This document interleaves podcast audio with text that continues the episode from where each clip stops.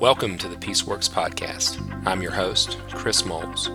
I'm a pastor and biblical counselor who helps churches and families confront the evil of domestic violence and promote healthy, God honoring relationships.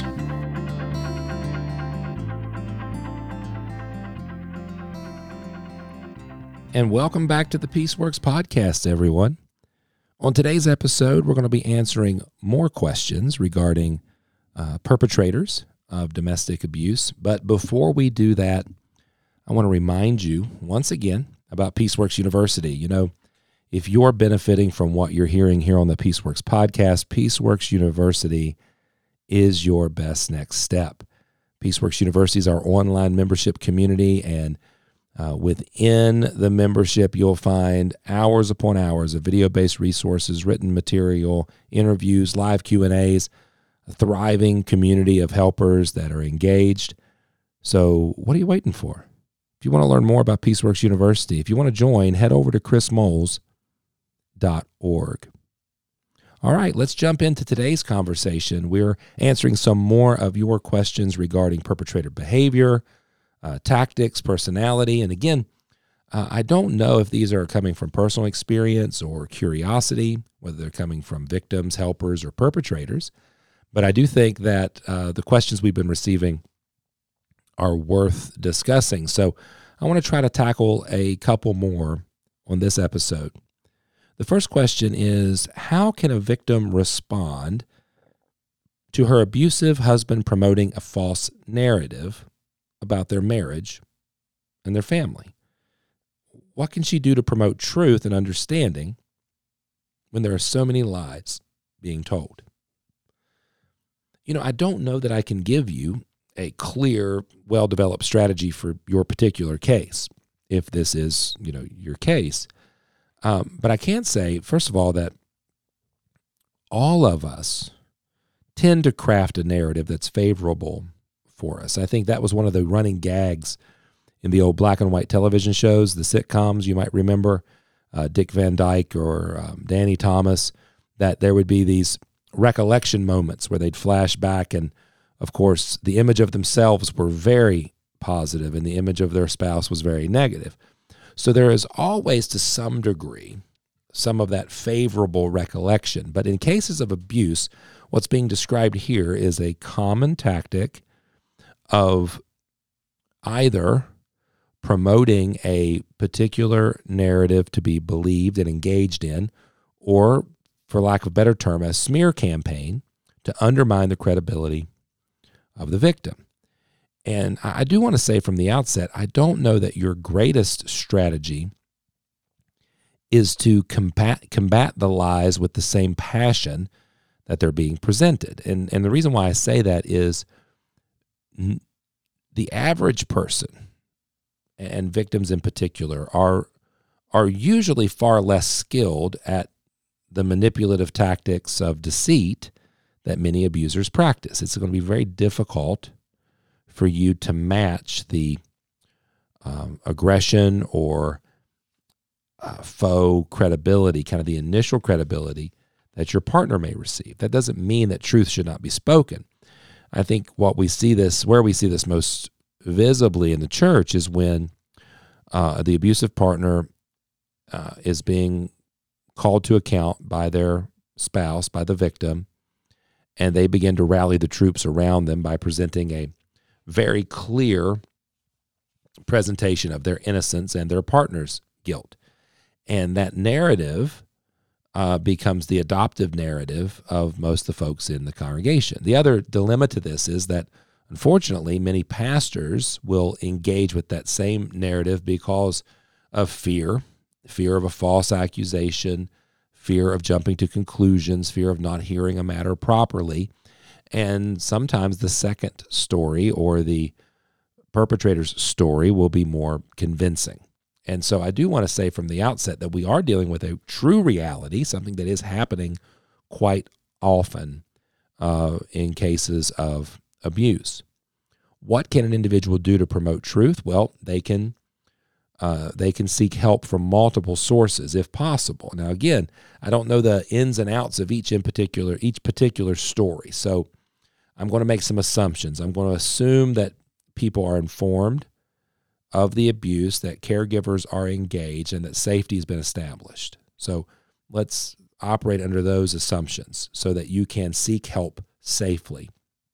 Assuming that those are true and that you can seek help safely, one thing I would recommend, a couple things. First, I would recommend connecting to a trained advocate, whether it's a community based advocate or a faith based advocate through someone like our friends at Called to Peace, who can begin to help you with your story, uh, listening, piecing together the story. I would also recommend um, some form of trauma informed biblical care, uh, perhaps connecting with our friends at the Christian Trauma Healing Network would be helpful. But the idea here is understanding that victims' stories are often disjointed because of trauma.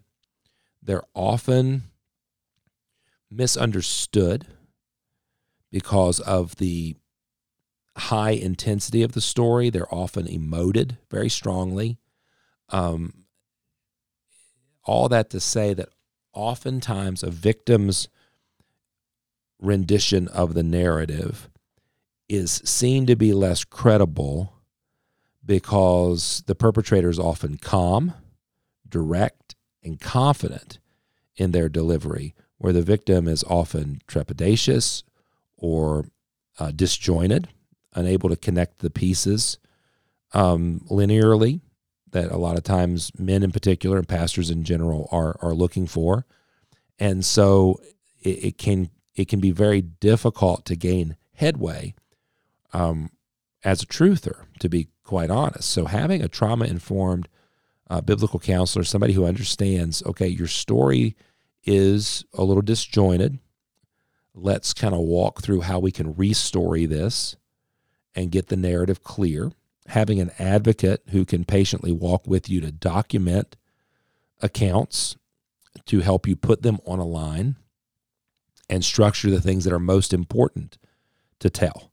That's one thing I love about an advocate is that she can graciously say, you know, the the 10 things you just told me are so important and valuable to your story, but the pastor really needs to know these three. I think these three things are the things that are the most um, accurate, compelling, directive, helpful to the story. And so having people in your life that can help you tell the truth is one thing that that I find to be highly um, beneficial. Two is time, and I I know that not all of us are are fans of time. There's a there's an old adage that says that when we and I think it was Wendell Berry who said this regarding um, um, the environment, perhaps um, conservationism, that we often want the solution to a problem to be as you know grandiose and as significant as the cause of the problem. And so we we look for solutions that are large scale and and sweeping, and and that's why so much of the argumentation around um, environmentalism is often all or nothing, and rarely is that the case with any form of conservation. Um, all or nothing rarely works. What does work is small incremental steps of change, and um, that's true as well in in this regard. I think. I think the abuse has been graphic. It's been damaging. It's been destructive. And one thing that the abuser doesn't need is time. He can craft his story quickly and confidently. But one thing the victim must rely on is time because time has a way of allowing the truth to seep through. So, meeting the abuser's narrative with an equally grandiose and equally confident and equally aggressive narrative will probably not be as effective as continuing to tell the same consistent story over time. All the more reason to have people around you and surrounding you uh, with truth to help you formulate that and um, deliver that. And then I think the heartache is that people will not believe you. There will be moments in which the the lies, the deceit will be believed. And having those folks around you that can comfort you and continue to work towards that kind of water on the rock penetration of saying, okay, we're, we're making headway can be a great help to you because, again, the solution will rarely be as large scale uh, as the problem. Uh, question number two uh, for today's episode How often do you see perpetrators engage in abusive behaviors that border on or are illegal, such as extortion, fraud, abuse of the legal system, etc.?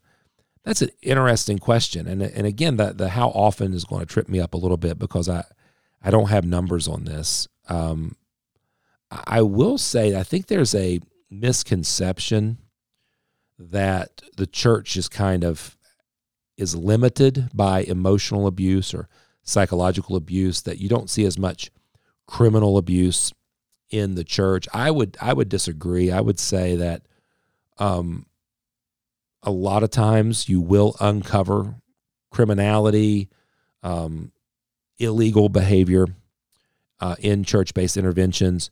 That doesn't mean they're prosecutable. It doesn't mean that law enforcement can move on that. They may be unfounded at that regard. Uh, statute of limitations, evidence based, you know, all of that can come to to to play in church based interventions. But often, yes, church based interventions, we're dealing with large scale, long term emotional abuse, for instance, or spiritual abuse. But it is not uncommon to find in the history, as you're peeling back the layers of historical data, to find an incident, say, of strangulation in the past. Not necessarily reportable, perhaps, um, not something that someone could be charged of, right? I mean, you you going to be very difficult to retroactively charge someone with a 20 year old misdemeanor. Uh, however, they will come up in church based interventions. And so, illegal behavior such as assault, battery, harassment, stalking that violate the legal code are quite frequent. Now, the questioner seems to be elaborating to other areas of life. Excuse me. So, yes, it, legality, illegal behavior will come up quite a bit. Um, Co occurring issues that cross legal bounds, drug addiction, uh, drug use, um, possession, and intent to distribute are all aspects of the work that we do. I think people would be shocked at um, the numbers of folks who claim to be Christians who are also participating in um, drug use and then also possession and distribution crimes that may again fall into those misdemeanor categories depending on the size and the scale of the and the quantities of the material but that's not uncommon i'll give you another one um, again that would kind of fall into that low level legality i guess um, illegal gambling uh, which is becoming less and less prominent because the legality of gambling. Gambling is becoming much more of an accepted practice in many states, but there are still areas of the country where uh, people who are abusive, we're also finding that they're engaged in um, illegal forms of gambling, kind of backroom um, games and gambling. Uh, the questioner specifically mentions things like extortion and fraud. Absolutely, especially with an individuals in a position of power. And so the same heart that is compelling an individual to abuse their power against their spouse or against a child may have the same capacity to commit acts of abuse towards a company or towards church. So, the idea of a pastor, for instance, who is maybe a single pastor, a lone pastor in a relatively mid sized church, and so a lot of responsibilities, low level of accountability, um, may be abusing his wife in private, uh, emotional abuse, mental abuse, spiritual abuse, physical abuse. Um, would it surprise us? Is it a one for one? No, but would it surprise us if he is putting his hand in the offering plate, as it were? No, uh, there there would be the same self deception that would lead him to justify his violence against his family may very well lead him to justify uh, theft from the church, for instance. Uh, the same could be said for fraud uh, and abusing the legal system, which the abuse of the legal system, I will say that abusers often find themselves, and they're not alone, they're often influenced and, and contributed to by uh, attorneys. Uh, there are often a lot of mental gymnastics that go into using legal loopholes or legal precedent to gain advantages. And so, yes, that's not uncommon at all for individuals who perhaps have been highly abusive and have had no concern for their own children, for instance, demand and try to gain full custody, as an example, to um, to reap the financial benefits or to re-victimize or harm their partner. Um, the same could be true for individuals who say um, become unemployed by their own decision, quitting or violating rules in such a way to get fired from a position, to limit their ability to pay child support or to contribute to alimony or some other form of post separation agreement. Uh, and then, of course, the classic is the violation of protection orders, um, a willingness to circumvent legal and civil authority in order to continue to harm somebody by violating civil protection orders or conditions of a sentencing or criminal order, uh, or even remain in contempt of court.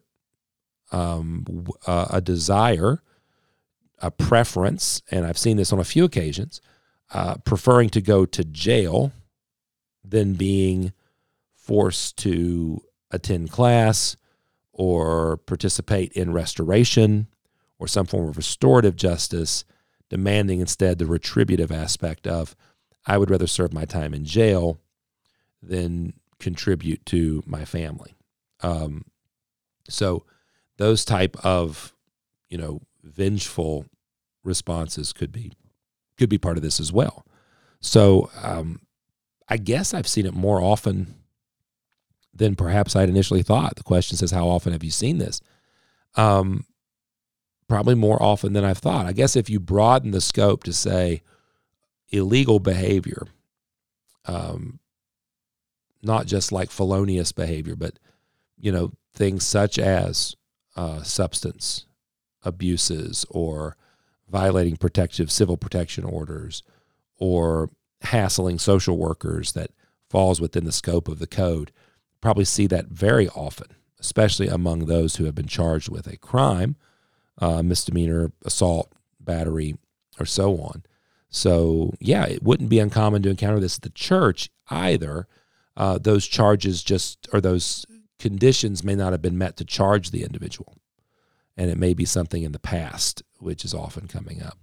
Very interesting question, and, and hopefully that was helpful we may do this some more in the future. This has been uh, helpful to answer just some curious questions about perpetrator behavior and interactions in the church. I thank you guys for submitting those. Continue to send your questions our way so we can engage with them here at the Peaceworks podcast. If you are enjoying what you're hearing here on the podcast, would you do us a favor, rate, review, subscribe, uh, whatever the platform you're listening on um, uses to evaluate podcasts. Would you help us out? Let them know that you value the Peaceworks podcast. Thank you guys so much again for being part of the podcast, being part of the Peaceworks family. You are so appreciated. Until next time, God bless.